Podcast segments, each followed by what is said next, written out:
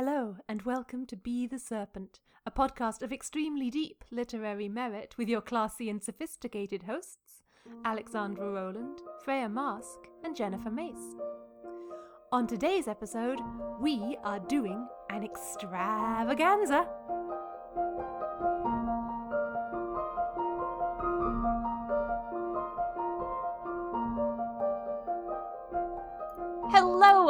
Welcome to the episode 60 extravaganza. I'm Alex, and my question for you, dear listeners, is what plants have you planted in your apocalypse garden? I'm Freya, and my question is what have you named your sourdough starter? I'm Macy, and my question is Are goats plants? No, my actual question.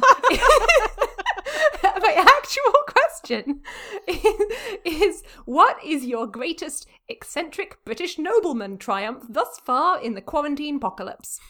We are three redheaded fantasy authors. And today we're having one of those fun times listener Q&A situations and we're drinking some interesting things. We have cocktails because it's the apocalypse and even though it's 10 a.m. for Freya, um you you only live once, right? Freya's being a good sport. Yes. yes. Yes. well, look, is.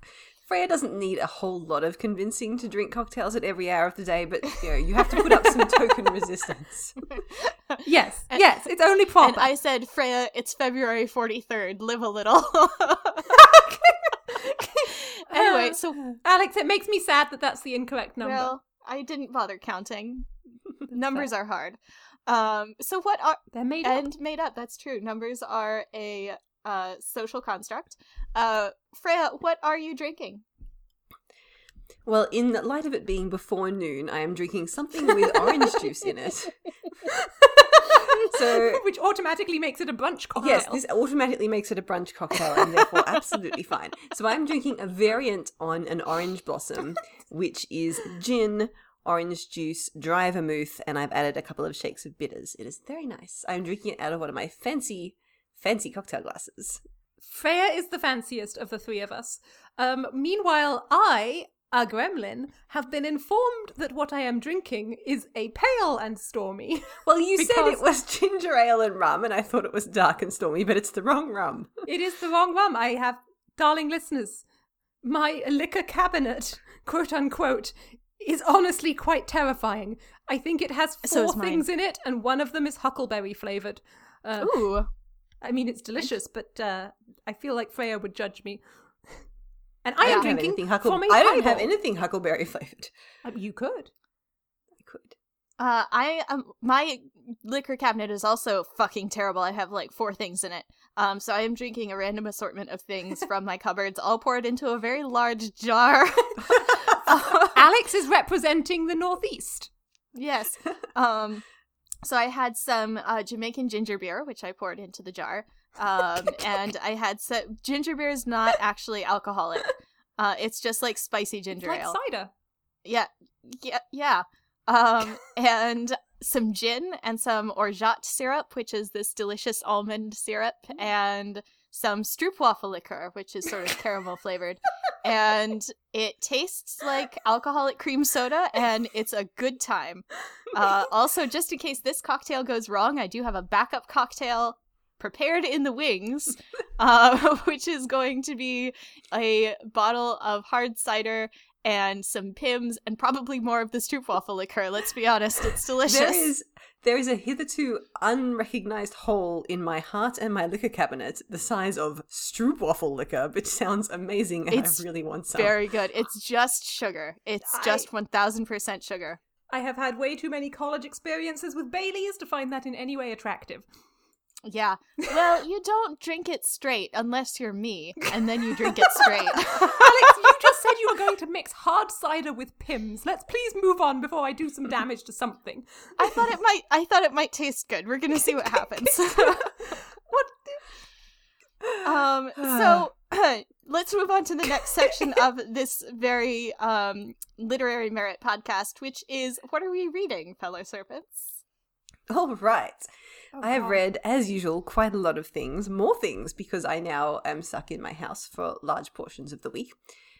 but I will call out Swordheart by T. Kingfisher, Mm. which is an absolutely delightful novel about a grumpy mid 30s widow who has to go on a road trip with a sword that is also a barbarian warrior and a non binary priest. And they have to go and like help her come into her inheritance. And there's a lot of random magical adventures. It's extremely funny. And it's been a long time since I read a funny fantasy novel. And this one was extremely funny, fun world building, really nice romance plot at the heart of it. Thoroughly recommend it as some good escapist reading.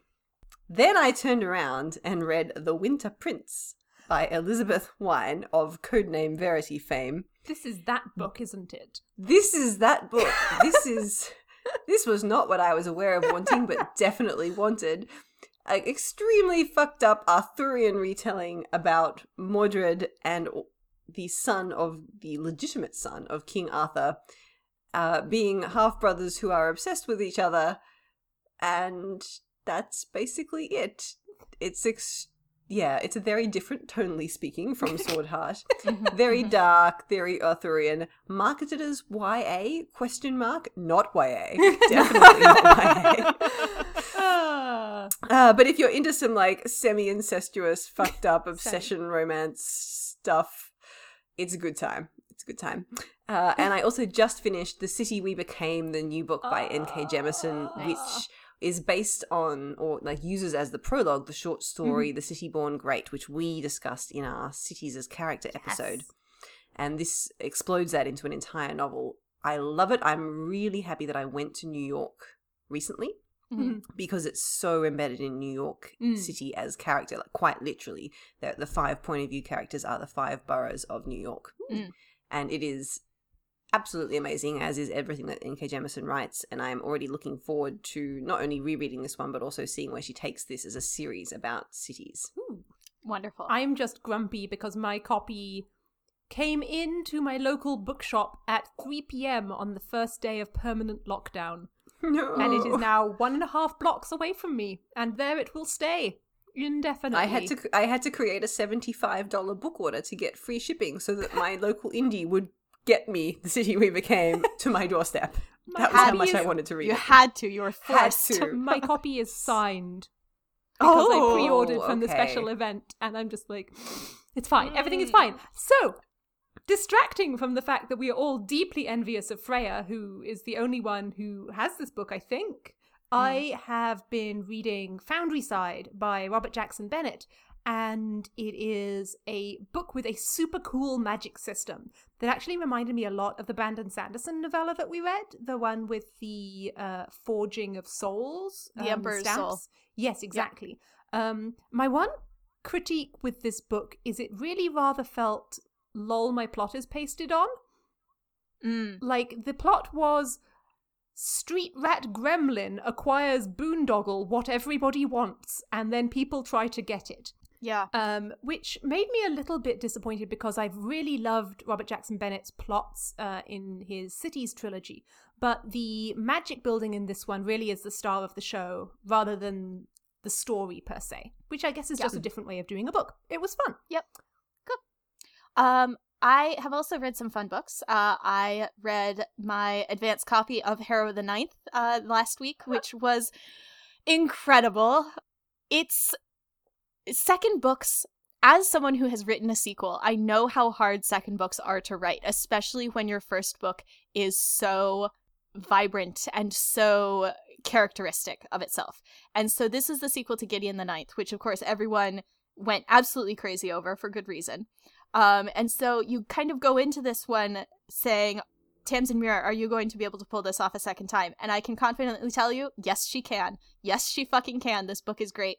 Um, it has more of everything you like. It's a little bit different, of course, because Harrow is a different character than Gideon is, but it has more of the memes. It was absolutely, it was absolutely hilarious. Um, I was thrilled and delighted with how the plot went. Uh, pre-order this book; it's fantastic. Um, I've been reading more fanfic, obviously, Yep. Untamed and Scumvillain, and you know, mostly Untamed and Scumvillain. Um, and then I just started a Netflix series called The English Game, which is about English football. Oh, in like 1884 and how the game of football changed from like a gentleman's game to like a more working class game or more like accessible to the masses. It's actually kind of cool and it has Hmm. some interesting, compelling characters. Yeah, so I'm enjoying it. Hmm. Um, and we also have a piece of news who would like to volunteer to be the news person, the news snack. I volunteer. Yay! Okay. Oh, I was about to volunteer Macy, but Macy is making fingers at me. I feel like you have a good newsreader voice, Macy. I mean, I can I can read a newsreader version of it if you'd like, and then Oh, that's okay. Do you just want me to do it? No, that's fine. I will darling do it. listeners, Darling darling listeners. We have once again been nominated for a Hugo Award for Best Fan Cast. Yay! Thank you so Thank you much to every one of our listeners who nominated us.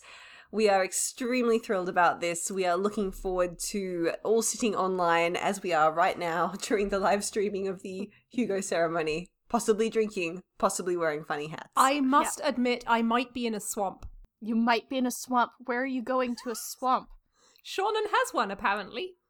Oh, Oh, are okay, you cool. possibly going to Shannon's swamp? Possibly, um, but she said That's that there cool. would not be snapping turtles, so I'm a little bit disappointed. that Oh. sounds like something Shannon would say if there were going to be snapping turtles. You're not wrong, but there might be swans, and that's nearly as good because they basically have the same effect. I mean, Well, I am there- thinking of. I was going to say I am thinking of hosting the uh, a local Hugo very party nice. because there are a couple of other people in my city who are also on the ballot. So we might get together We will find if we are allowed to group in houses at that time. yes. Darling listeners, your serpents are exceedingly curious about social distancing Hugos. yes. They are going to send us our rockets by post. So I have a, a issue to bring up about the Hugo nomination, which is that Ness from Strange Horizons asked us what we were going to be wearing to the Hugo ceremony, the digital Oh, Hugo no. ceremony. Oh, And no. I said that we were going to be wearing Sneck pajamas, and I promptly went out and found a Sneck onesie. In fairness, there are at Darling least snacks on that one. Dar- there, yeah. So like the head is a Sneck, and then each of the sleeves is also a Sneck because, of course, Snecks don't have arms. with little hand things so that you can make the snack mouths open. it's and- like puppets. It's like snack puppets on the end of your hands. anyway, darling listeners, I need you to support me in my campaign because my fellow snacks are being very commonwealth and dignified and having like personal dignity and are refusing to take part in the snack onesie. I am not refusing. I have a very simple demand, Alexandra. You said you said if Freya does it, I'll do it, which Yeah. is the same thing as resisting. Good fucking luck, my darlings. mean- listeners, I need you to join me on my campaign. genuinely, genuinely, if you get Freya into one, I genuinely will wear it. Even if I'm in a swamp with Sean and, and Elsa. Here's the thing: I don't need either of you to join me. I will wear it by myself because I have no personal dignity. Shall we move on? Let's have an with episode. yes. the Let's have an episode? Episode. Oh, the first Ah. question is mine. That's nice. So, Cost Lions on Tumblr asks us, "What is your favorite nonfiction book?" Macy, as the dedicated non-fiction snack of the podcast, would you like right. to go first? So Macy did not write any dot points down because Macy was arrogant. Um, Yeah. Yeah. Um, so Macy is going to stop talking in third person now because this is getting exhausting. Um, let's see. Is it? Is it? Yes. It's. I'm not posh enough. We can go into the Yorkshire accent for a little bit if you want. So I'm going to recommend a few things, but the first one I'm going to recommend is probably the most accessible, uh, and that's one of my favourite non-fictions of all time, which is fuck. I've forgotten my own name. I can't actually think and fake an accent at the same time. yeah. Aw, I was just about to ask for a write-in petition for Macy to do a Yorkshire accent at all times on the podcast. I can try. I can try. I'll try. I'll give it a wee bit of a shot throughout this one. Um, I think we prefer you to think, Macy. That's fair.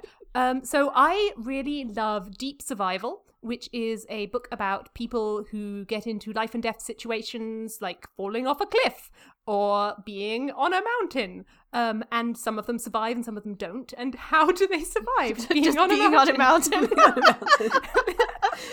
a very good book. life am or not- my plague brain is not doing any of it justice.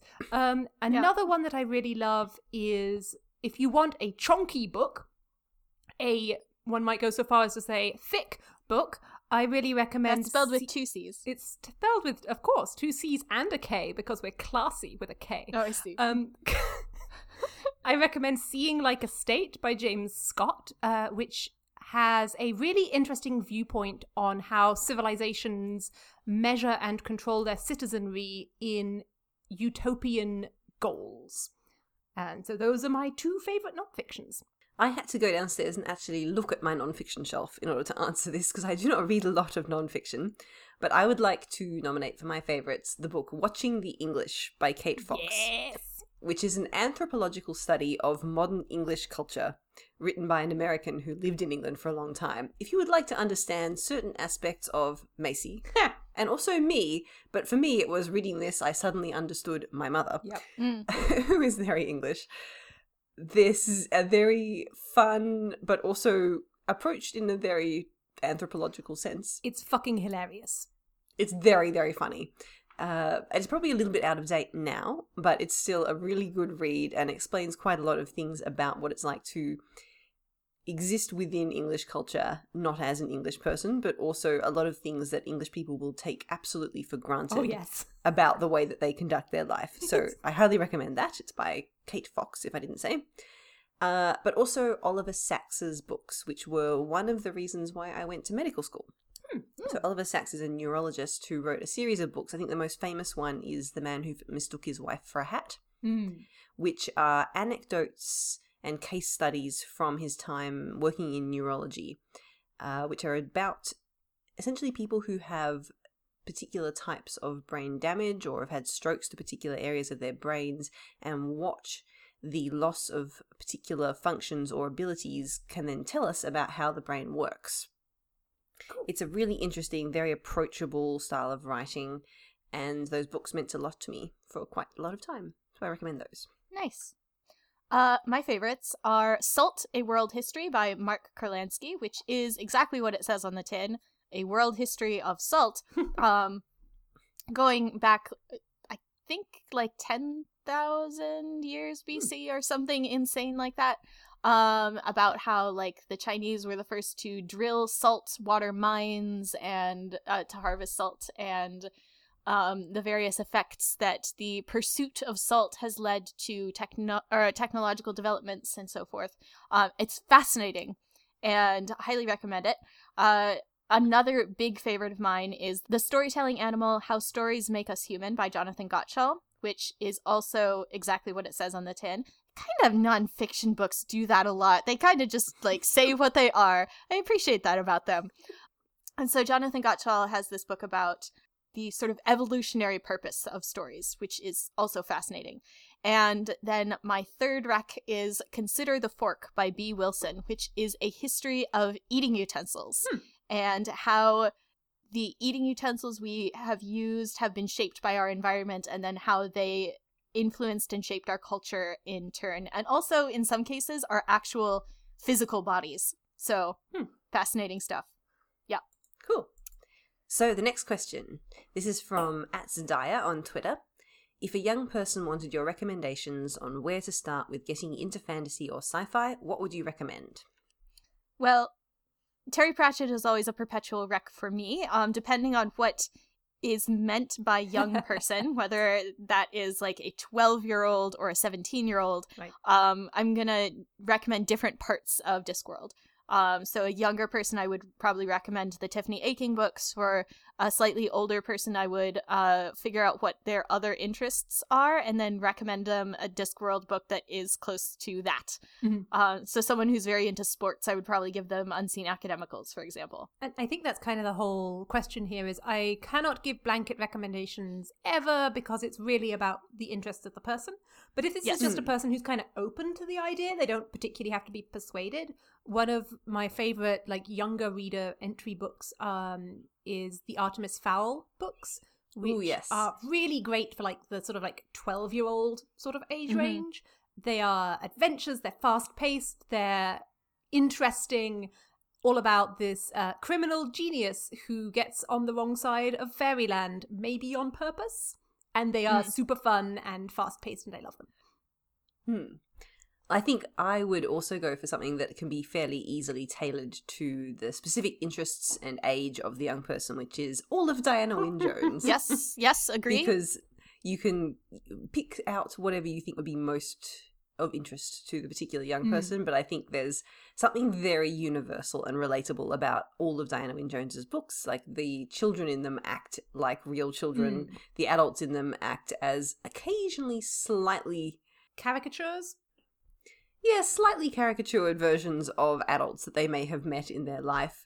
And the magic is either there's a, a, wide range of whether the magic is completely integral to the plot and the world, or whether it's something that just gets Mm. sort of sprinkled on as an afterthought. So I think I would, yeah, ask a few questions and then recommend a Diana Wynne Jones book or two. Yes. Nice. And our next question is from Jason Kimball, who asks Are there certain types of fiction that you think lend themselves to fanfic better than others? And why? I actually saw a graph on Tumblr about this recently. Yes, that one. there is a that one. There is a fanfic sweet spot when it comes to Hey. the quality of the source material. And if something is too terrible or too bad, then you're just not interested. Like if there's no character that you can hook into, if there's nothing about the world building that you find interesting, then there's just no creative drive. If it is too good, then there is nothing for you to fix Mm. Yeah. you just want to exist with the source material. But somewhere in between is the fan fiction sweet spot. There are some really good character dynamics, there's maybe some really cool world building stuff, Mhm. but you're not that into the plot, or there are some gaps in the plot that you think could do with exploring, and that is this that is where fan fiction lives. And I think that is why Stargate Atlantis was Oh, an enormous fandom. Yeah. Yeah. No, I would agree. And I think that the key word that I was thinking of when I was reading this question was the gap.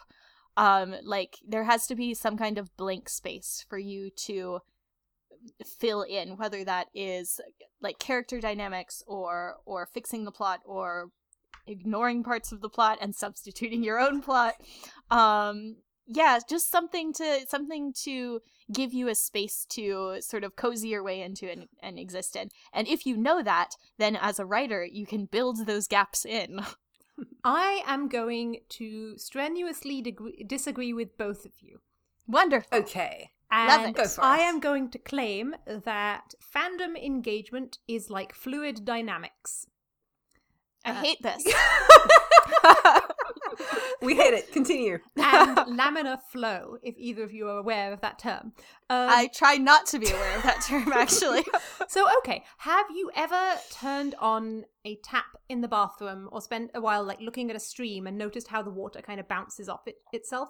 yeah. And how you turn it on, you turn it on, and then after a certain amount of time, it gets this perfect flow, yeah. and you can't really predict when that's going to happen. So, I think there are a lot of um, factors that come together to make a fandom engaging and widespread and picked up. And it's laminar flow is one of the simplest examples of chaos theory, which is that there are some systems where a microscopically tiny change in the input can create wildly divergent outputs. It's the Mm. butterfly flaps its wings in India, right? Yeah. Um, and my example here is Yuri on Ice.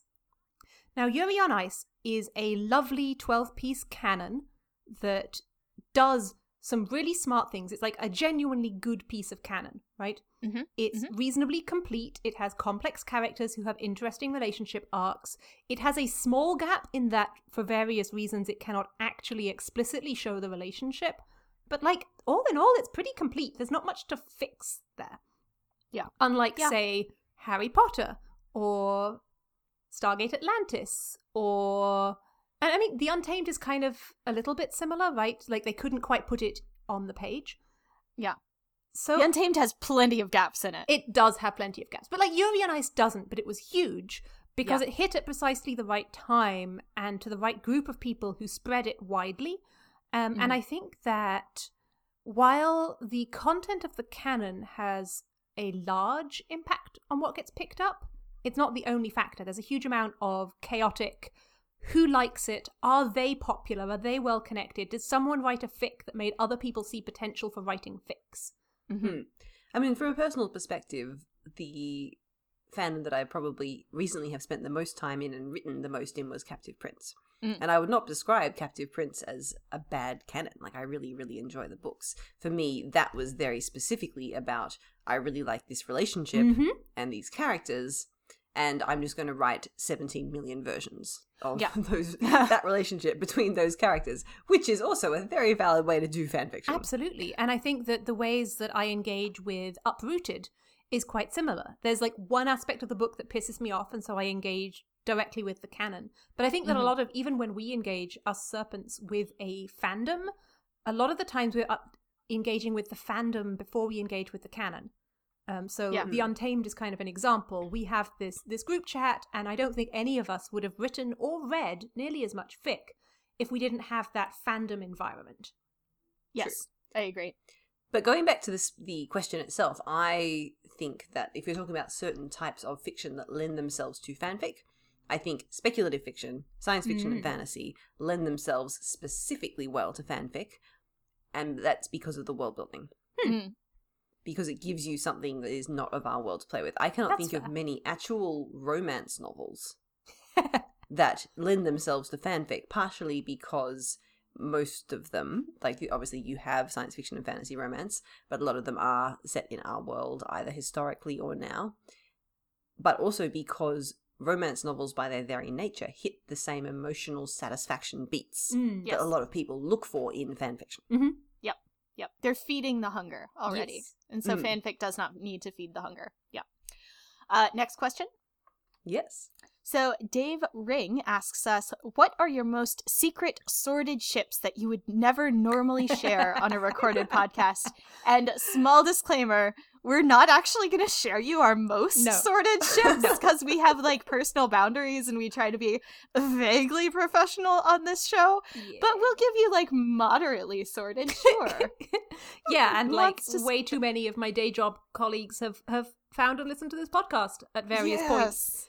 Yes. Pour one out for my poor ex manager who found us on the OT3 episode and then tried to have a conversation with me about it. Oh no, Aw. thank you. Oh, oh dear. Um, poor dude. Um, but sordid ships. Okay, so let's talk about RPF and why we don't talk about RPF for a second. Oh, yes, let's.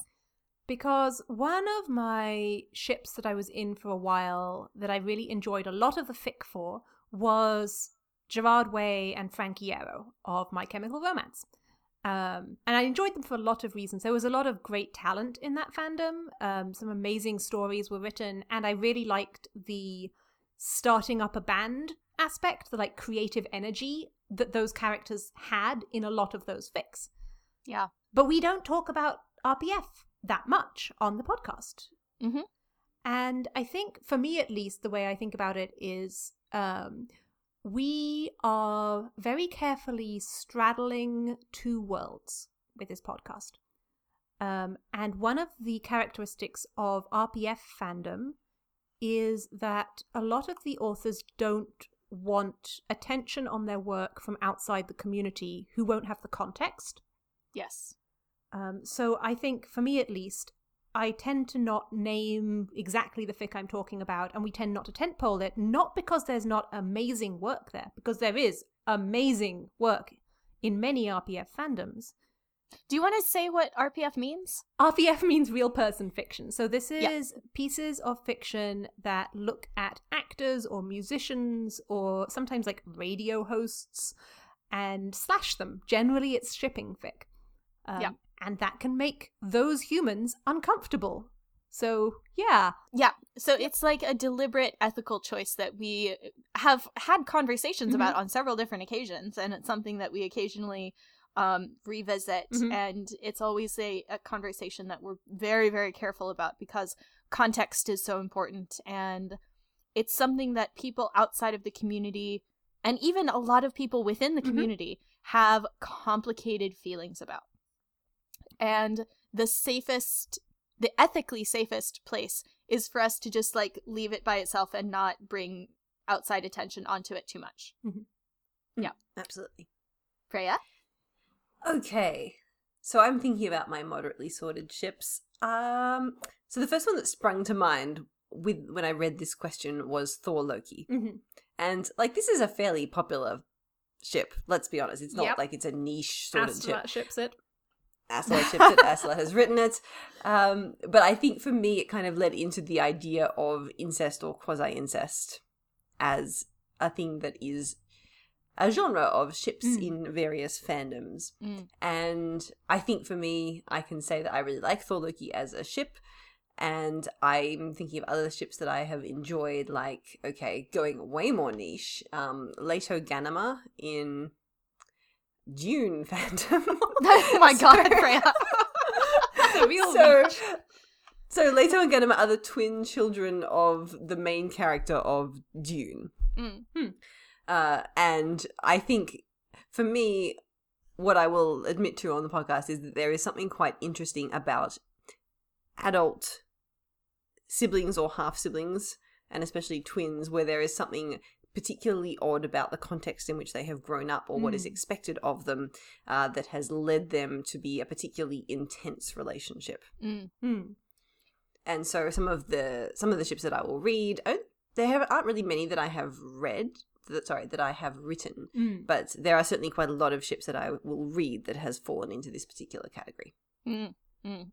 And I think that that is something that gets explored, right? Like that's a fairly popular area in fandom. Like the Oh, absolutely, and like I could I could probably name about three published novels, which of which Well, two have won the Booker Prize, which feature sibling incest. under the Like it's a sun. thing that people Yeah. like to dig into, Mhm.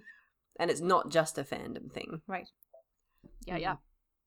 Um, I'm thinking about my moderately sorted ships, and I've already admitted to them on the podcast, so because I have no dignity. Um, like I mentioned that I was reading Scum Villain uh, a while ago. It's pretty sorted.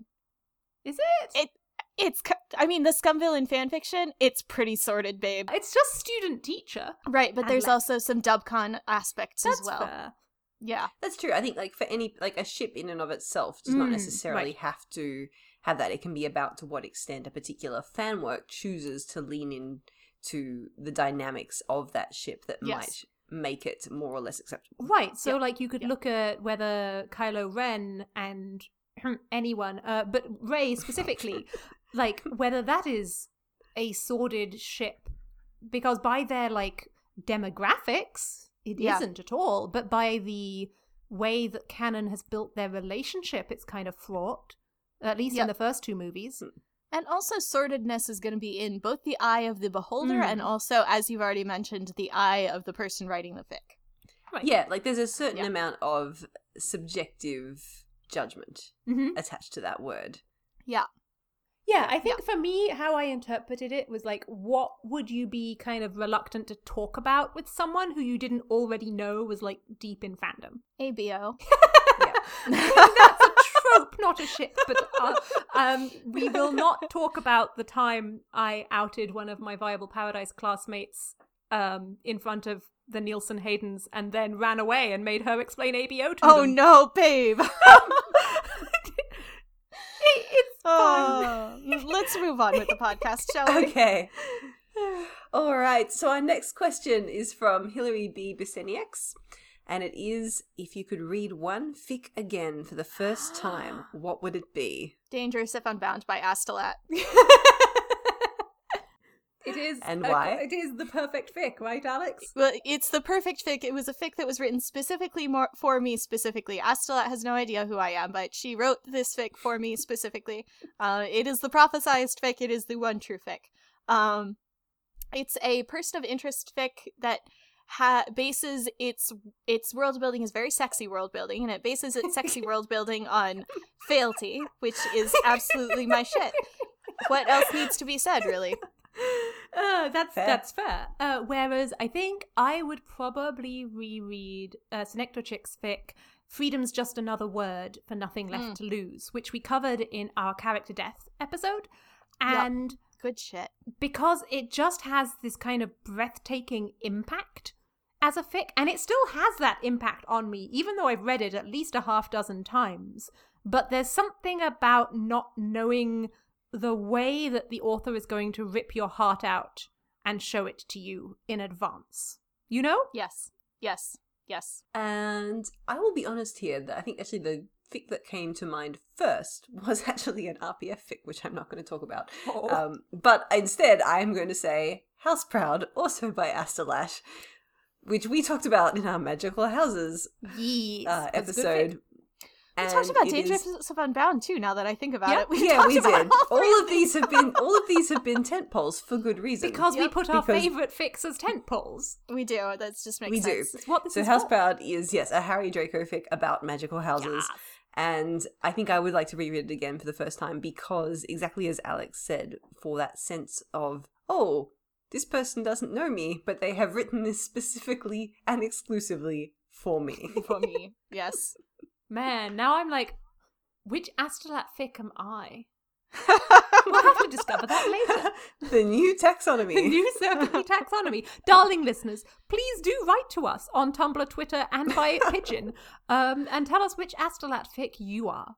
Um, anyway, Audience participation. participation. We're Uh, interactive. Your serpents are, ba- are not just house proud, we are house bound. Please entertain us. A Um, little, little yes. bit tipsy now. Next question, also by Hillary, because Hillary is on fire.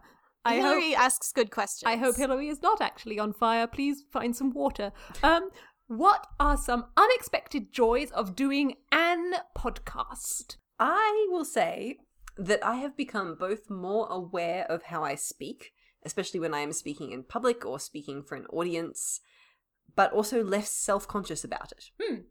So I will look at the transcripts and say, wow, how many times this episode can Freya say the words essentially? the answer is always a lot. many, Many times. times. Speaking And as your think- audio editor many times.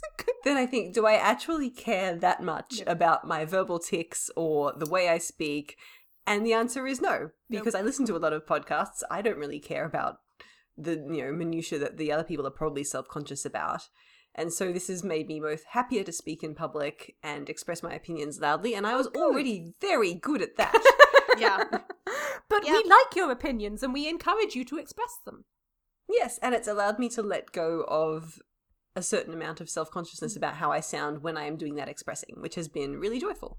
Good. One of the, the, I mean, this is not really an unexpected joy. I kind of knew this going in that it was going to be great, which is the great joy of tricking two very smart people into talking to me uh, on a fortnightly basis. We talk to you a lot true. more than fortnightly, Alex. no, I know, but you get on a video but call the with me blood every other two contract that we Oh signed, God. Macy, means we have to talk at You- least on a fortnightly basis I don't basis. have any blood to spare, Alex. I'm very pale. no, but I mean, like, it's just really great to talk to you guys because, like, and I was having this conversation in the Discord the other day, and I think a lot of people thought that I was being self-deprecating, um, because I was like, "Oh yeah, like it's so great to talk to to two people who are smarter than I am," and I'm like, "I'm not. I'm I'm extremely smart. It's a huge accomplishment for you two to be smarter than I am. I hope you know that know that and that you're proud of it because you should be." Um, but just like it's it's really cool to to talk to people okay, who Macy? have smart decisions. And Macy, are you okay? And am, am I saying too many nice things at about me you? and I can't leave. See, I have finished my cocktail, so my sincerity tolerance has gone like, woo. Uh-huh. yeah, I'm trying to open. I didn't realize that this uh, bottle of cider is not a twist cap. Darling, So I'm trying Oh, to I open- didn't realize that your that your second cocktail was actually like on site. Yeah, well, I haven't put it together yet. I just have the things in case I needed it, and I finished my first one a little bit fast. Uh, anyway, this is not a twist cap, so I'm attempting to open it with a penknife. Um, I'm Darling gonna try if Alex expires of bottle capness, I'm gonna try real hard not to cut off any fingers oh here. Oh God, Anyway, Macy, what's so great about having a podcast for you? Oh, showing me trash, showing me bits of trash. Wonderful, love it. I I, I put in the bullet points that it would be a surprise. Um, It's a good surprise. I don't thank know you. why it was a surprise because Alex should really have expected that the second that I put in the dot points that I it was going to be a surprise. I should have. Here's the Macy. I've recently made a decision about the trash, which I will share with you on air now. Which is that I think that it's really sweet of you to always be giving me presents, and I'm going to be cherishing them for forever. And so every time you hand me a piece of trash, I will be putting it in a dedicated box. Um, and keeping it because this is a, a moment of of my my darlingest Snick Wife. Um, So Alex is going to troll me with sincerity in hopes that I this just- will disincentivize me from giving the them best. trash. the best defense is a good offense, Macy. But like my actual answer to this question um is I think that particularly designing episode topics and picking tent poles for them has taught me a lot about how to put together panels and like good meta in mm. general. And I feel like this is a skill that I've definitely felt on panels at conventions. Like, this has taught me so many things, and it's also a space where we can try stuff and have it not work, and that's okay because we know each other and we can kind of cover for each other and make it work anyway. Also, I just think that we've gotten a lot better at it over the so. two years. I mean, I, I think we have. Uh, I went back and I listened to probably like five or six of our early episodes, and you can definitely sort of see the patterns of us learning how to talk to each other and sort of nailing down what the Mm. dynamic was going to be. In our first episode, I was the one asking all the questions. And these days, it's mostly Macy asking the questions. I'm bossy. Yeah, and that was just like a weird thing to look back on because I was like, oh, that was not how that ended up being. So yeah, it's neat. It's cool. It is kind of fun and cool. Yeah. Um. Oh, next question is mine. That's why. That's we why were waiting on for it. Right. I'm sorry. I was getting distracted with We're this all- bottle, which I can't open. The the, the uh, Commonwealth serpents are both entirely too guest culture to tell you that you're meant to be saying something. Uh, Sorry. I can edit that out later. Uh, I'm not going to. Uh, Hunt for Achievements on Tumblr asked For the extravaganza, dearest serpents, congratulations. Oh, no. You are all now cultivators in the world of the untamed. What, what sect would you most like to be members of and why? I would like to be a member of the Jin sect because A, cash dollar, B, I will seduce Mian Mian. Yeah, I mean, that's valid. Like, I don't know what to tell you. That's where I I'm feel. at. I feel like Mian Mian is one of the more seducible characters in the show Right. because everybody else is extremely gay. Nobody I mean, values her. No, and I'm just like, I will value you. yeah, Hmm. yeah, you're valid. Very good. See, p- part of me thinks I would be suited to the land because I quite like following would. rules and being the best at things. You but would. also, but also no alcohol. That's true. So, so I think I would probably also, if it was up to me to choose, also go with the Jin because they seem like they have their head screwed on straight in one area, which is food, drink, luxuries. Yeah. I don't look very good in yellow. I would have to sort of get over that, the whole yellow and gold thing. But from a lifestyle perspective, Jin all the way. You wouldn't Yeah. look into the Lanling Wen Maybe if they were slightly less evil. I because do you look could good in seduce red. Wen Qing. You could I could- seduce Wen Qing. Well, the problem with this is that I am Wenqing. That's fair. Mm, and that yeah. would I feel like Wen weird. Qing So would yes, be into that. Okay, so if we're sort of divorcing ourselves from the whole, possibly, Yes. if we're divorcing ourselves from the actual plot, Oh, yes. then yes, the Lanling Wen with their like doctor specialty and their amazing red robes, Yeah. Is it the L- also a Lanling one? possibility. It's Is the Chungling one, isn't it? Oh, and it- Lanling Jin. Is, Lanling is Oh, yeah, you're right. yeah. Yeah. Yiling. It's the Yiling Wen who are Wen Yiling Qing's is- oh. specific sub branch. Yeah. Yeah. Yes. Yeah. Yeah. You're right. yeah, you're because right, you're Yiling right. Laozu. Right. So I, for my choice, made a very careful balance between which one has the best climate Mm. and the best aesthetic Mm. and which robes are going to look nicest on me and also which one isn't going to be full of annoying people with a lot of rules. Mm. Uh and so I have landed on the Jiang sect. I feel I like they must would be very like Caribbean, you know? Well, I grew up in Florida, Yeah, so I'd be saying, kind of yeah, used like, to I that. think yeah. they are the they are the Florida sect. It's like here we make our own alcohol. We live in a pleasant swamp. We're gonna punch an alligator. They would punch alligator. Jiang Cheng would punch so many alligators as a youth. Jiang Cheng is just Florida man. Let's be honest here.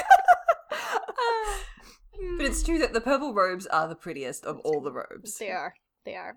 Okay, mm. All right, fair next question. Felicia asked if you could add any class to the Hogwarts curriculum, what would you choose? Also, what kind of fabulous witchy hat would you wear if you taught said class? So obviously, my answer is going to be literature and rhetoric Mm. because, uh, and I think when we were writing this down, Freya made an an amazing point that they need to have more skills than just like shooting magic at things to solve their problems. Pew pew, motherfucker. I just need to get all of the Slytherins into a classroom to talk to them about how they're going to be politicians one day. And so Mm. here's how they like use rhetoric effectively and like use their skills properly. And also Yes. critical thinking skills, which is what literature teaches us, so that not everyone can be like, oh, yes, let's make stereotypes about the houses. Whereas, and I will read, darling listeners, this to you directly, um, while Alex disappears off camera I'm making my cocktail. to attempt to remove the lid from their cider. No, I did using that. Their I bed did that already. Okay. I did that already several minutes ago. okay, so Macy's answer to what class would you add is morality, you fuckers. Get some ethics. Geez, Yes. slavery bad. All in caps. All in caps, yes. And I would do this wearing. I don't even know if I'd wear a hat, but I'd wear some really strict glasses, like really Hmm. big winged glasses, to glare at them more effectively from. And probably like good. my hair would be in a bun at all times, Mm. Just to give you like Oh, a I for- librarian, like disciplinarian look. Yeah, I forgot to say what hat I would wear, and the answer is I don't wear hats because I'm already fairly top heavy with all the hair that I have on my head. You're also very tall. I'm also very tall, yes. I'm not really a hat person. Well, I think I would add more Muggle studies to Mhm. the curriculum, and instead of it being here is how they have funny gadget, what is a refrigerator, I would make it actually useful Muggle studies, which concentrates on how can we incorporate interesting Muggle engineering with magical innovation, and how do we actually coexist usefully in a world with Muggles. Yeah. Would you also teach them about medium sized zucchinis for the discerning witch? I feel like sex ed should actually be on the Hogwarts That's curriculum, and. I'll put that as my secondary thing. Yeah. Yeah. Yeah. Yeah, absolutely. Uh, but yes, I would teach much more advanced and interesting and applicable Muggle studies, and I would wear a felt cloche. Ooh. I want to know why Muggle things stop working within Hogwarts because it's all based on mechanics, right? Because it's Like- harshing your vibe. Oh, because it's harshing the vibe. I see, Macy. Thank you for that very scientific answer. Thank Listen, you for that. is that any less logical than anything else about the Harry Potter world? That sounds like a very canonical answer. Because computers just work because of blips of electricity, right? So does electricity stop working on Hogwarts? Like, Yes. is all lightning banned from Hogwarts? Maybe So- they have an anti-storm ward that they put in in the 1300s, and that's why nothing works, and they forgot. Oh, love that. Actually, love that. anyway, Let's move on. shall we do the next question? Yes, let's. Yes. So, question from Hester Rook is: What cocktails go best with which tropes? Thank you, Hester, for this Right. question, tailored specifically for me. From an Australian to the Australian. Bef- before the episode, we spent a solid five minutes where Macy and I were like, Freya, we don't know cocktails. Please tell us cocktails. That's a mood. Okay, so that's true. All of the answers to this Are question Freya's. were semi provided by me, but Mm. I am going with enemies to lovers of one of my favorite tropes. Mm. is a margarita made with chili infused tequila, which I have had, which is delicious. Sounds Because at first sip, you're like, whoa, oh my god, I'm not sure if I like that. And then somehow you keep drinking and you finish it, and it's delicious. That's very appropriate. yeah. and Hurt Comfort is a penicillin. If you haven't had a penicillin, a penicillin is scotch, lemon, honey, and fresh ginger, Hmm. built over a very large ice cube. That does sound good, actually. I'm It's really good if you have a good. cold. Yeah. I bet. Mm. That would heal you. Yep. Um, for me, I am going to do only one bed, which is a surprise to absolutely zero people Yep. in the known universe. Uh, and the cocktail that I have paired with it is one of my favorite cocktails. It's a Ramos Gin Fizz, and I have chosen this because it is pillowy. Uh, a properly a properly made Ramos Gin Fizz has like an inch and a half of thick foam standing over the, the rim of the glass, um, and it's a complete revelation. It will change your life. Uh, my favorite version of the Ramos Gin Fizz is made by my favorite bartender Jan, who used to work at my favorite bar in Boston, which is called Drink. And you go to drink, and there's no menus. Oh, You just sit down in front of the bartender, and he looks deeply into your eyes, deeply, deeply into your eyes, and you tell him about certain flavors that you like or certain um, liquors that you're in the mood for or about a dream you once had and he nods solemnly and he says i can do that for you. And then he disappears for five minutes and comes back with a drink and puts it in front of you and doesn't tell you the name of it because you don't need to know about such pedestrian things as the names of drinks. You just drink it. You just drink what he gives you and it's perfect Anyway. I've been to Boston twice in my life, and I've been to drink both times. It's a good taken, bar. Taken separately by different people. Yes, yes.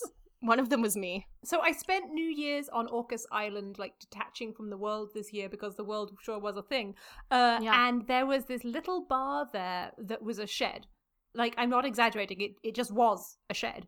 Um, and it had spirits from floor to ceiling, and one single bartender and four customers. And we spent most of the time laughing about like queer women shit. And she was just inventing cocktails for us the whole time. Like do you like this? Do you want to smell this? And then we scared off a policeman by talking about cunnilingus.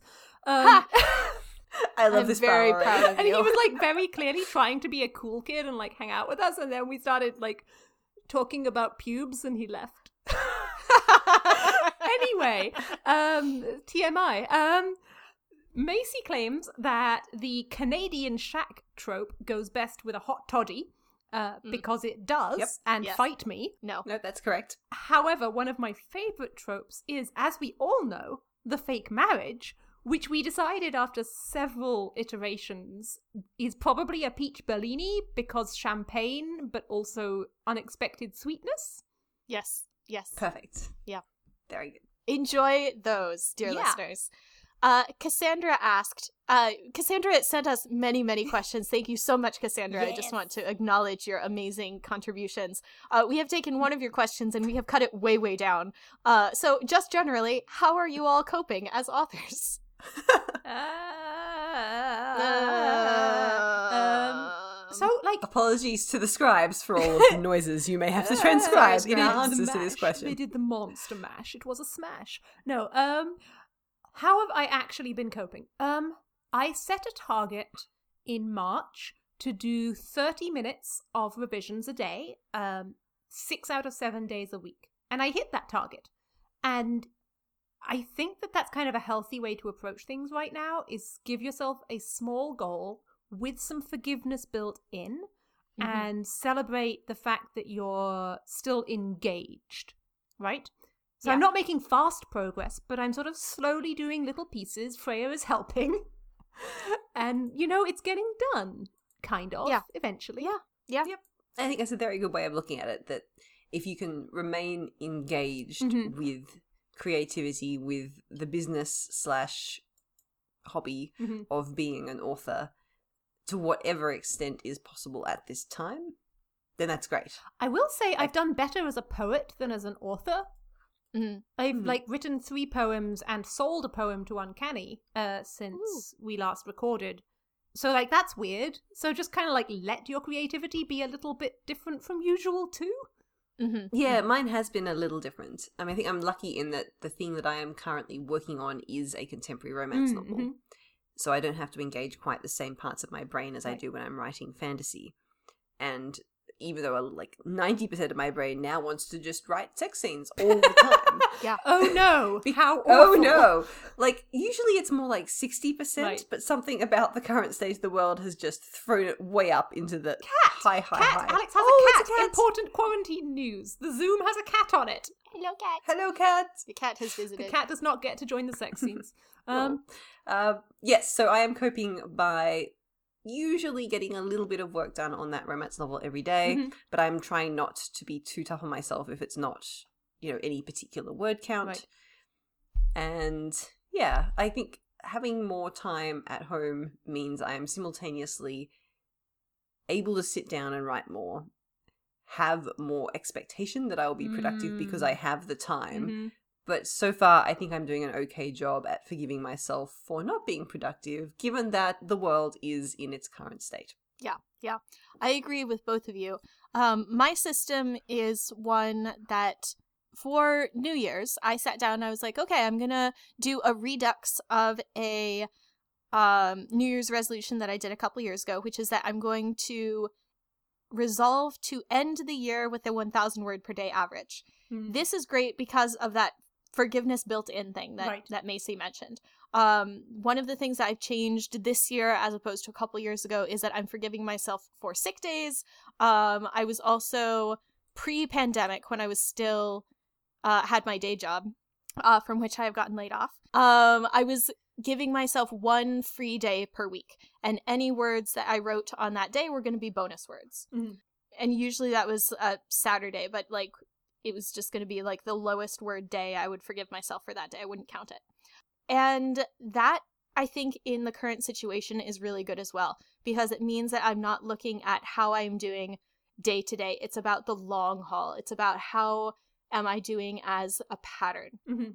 Let's look at the the whole big picture situation and again, forgive myself for not being able to write one day or doing fewer than a thousand words per day Mhm. because I've done like at the the first quarter of the year I was doing way more than a thousand words per day. So I have a big um sort of back pile built in. So I have some some space to to have quite a few off days recently which I have had. Um, and also, as Freya mentioned, I'm just focusing on different things right now. My brain just does not want to to focus on original work, so I'm writing a whole lot of fan fiction recently, and I'm just not pushing myself to do creative work that is uncomfortable or that is making my brain sad, because my brain is doing the best that it can right now, and it deserves rewards and treats. So, Good. yeah, that's where I'm at. So our final final question for this extravaganza. Uh, Eunice also sent us several questions for us to choose from. Thank you very much. Thank you. And we have chosen this one. So, how much detail would you give if describing a game being played Hmm. by the characters, or maybe it's just important to the plot, in a story?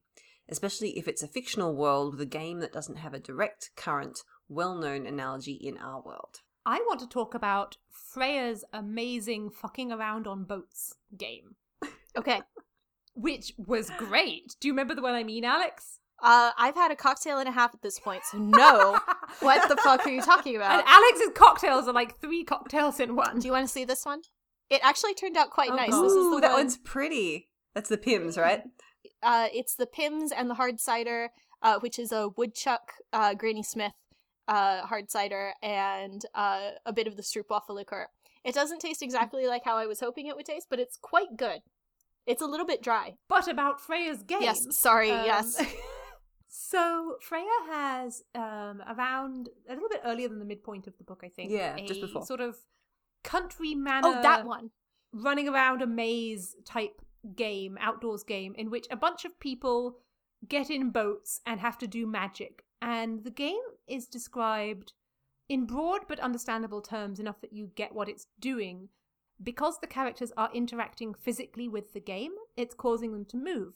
I think that if you were inventing something like fake fantasy chess, it would be a lot less engaging for the reader to understand the rules as compared to if it's a game where they are the rules are physically affecting the characters. Yeah. Um, in this, as in most of my techniques for world building, uh, capital letters there, uh, techniques for world building, um, Aha. I am gonna say negative space is king. Uh, the more that you can sort of imply or that you can do kind of an impressionistic thing with broad strokes, the better. Make your readers do the work because then they won't notice that they're doing the work. Um, That's a yeah. So, like, if I'm inventing some kind of fantasy chess that definitely isn't chess, what I might do is explain one key concept of it, like how to capture a fantasy pawn, right? And I would only really do this if I'm going to be able to use it as a metaphor elsewhere in the book. Because like if it's just a one-off game that they're playing, like like they're playing this for funsies, you can just tell the reader what it's called and let them come to their their own conclusions about whether it's a board game or uh, a card game and just like let their brain do the rest of the work. I think that that's kind of the the key Yeah. point is what purpose is this game serving? And it's entirely possible, like with Freya's, that you've come up with something really interesting and engaging, and the game kind of is a large part of the Mhm. point, and you just like Yeah. it. Is it part of your my bucket of cool shit that I wanted in my book? Yes, and I wanted to have that particular game as this is an interesting set piece that came into my mind, and I thought this would be a fun set piece to do. And then once I'd written it, I had to go back in subsequent drafts and remove some of the detail that was irrelevant Yeah. because I, I was writing, I was inventing it as I wrote it. And so for me, Mm, part of the process of writing the first draft is inventing a whole lot of things. And sometimes they are just random games, random throwaway things. And then I go back in revisions and go, okay, well, that was something that I invented. It wasn't actually useful either thematically or metaphorically or necessary to this scene. And then I just delete it. So with the, the boating game, I it did serve certain purposes in that it was doing something to advance character. It was Mhm. doing something to Right. highlight danger. Um, there is actually sort of a couple of plot elements to it. Mhm. But I, the stuff that wasn't useful, I then had to remove. Editing is magic. Editing is magic. Um, so I would absolutely agree with what Alex said. Is if it's not something that you can use a single detail for to create a good echo or an elegant metaphor later in your book, and if the scene or the game itself is not central to the plot, which for some things there are, there are entire books that are built around fictional games, then I would say use light touches, leave a lot of negative space, and tell yourself, why am I including that? Is it just because I think it's something that's cool? Which or is valid. just giving Yeah, which is va- which is valid. But if Mhm. it's something that you're just you think it's cool and you're giving the characters something to do, then make it as minimal as possible and let your let your audience fill in the rest. Yeah. Yeah. But it on the other hand like it could be part of a character's character work that they're just like a huge nerd for this game and in that case because it's something that they're passionate about you are providing details about the game which reflect the, the who they are as a person and so it's Mm. doing two things as long as it's doing more than one thing i yes, think you're fine exactly that. Yeah, as long yeah. as it's doing multiple things. Yeah. I would Yeah. like us to do an episode on sports and games. That We would be should. fun. That We would should be do world that. building we could do we could do Mhm. um unseen academicals and your football boys, Alex, if you like the show oh, later. yes the football boys But- yes that's a good idea I think for now we are running kind of low on time. We are, yes. Yes. Dear listeners, thank you so much for joining us. Thank you again you. so much for your support, uh, for nominating us for the, the Hugo Award. We are so thrilled about this. We hope that you are doing okay um, and taking care of yourselves in this hectic, scary time.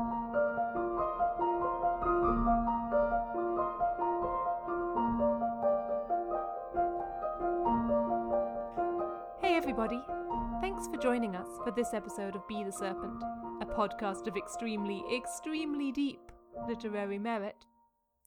You know, I'm not sure any of you should be surprised that I eventually ended up working chaos theory and fluid dynamics into my theory of fandom, but I stand by Ian Stewart's Does God Play Dice as a solid intro to the topic.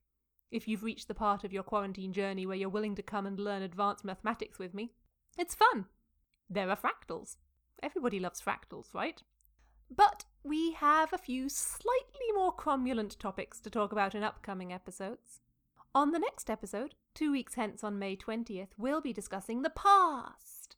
If you want to prepare in advance, one of the tentpoles for that episode is The Watchmaker of Filigree Street.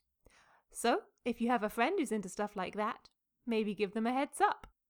In the meantime, feel free to continue the conversation with us. Questions, comments, breathless adulations?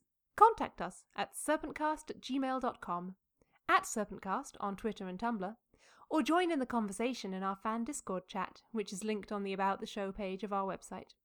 If you enjoyed the podcast, please consider supporting us on Patreon.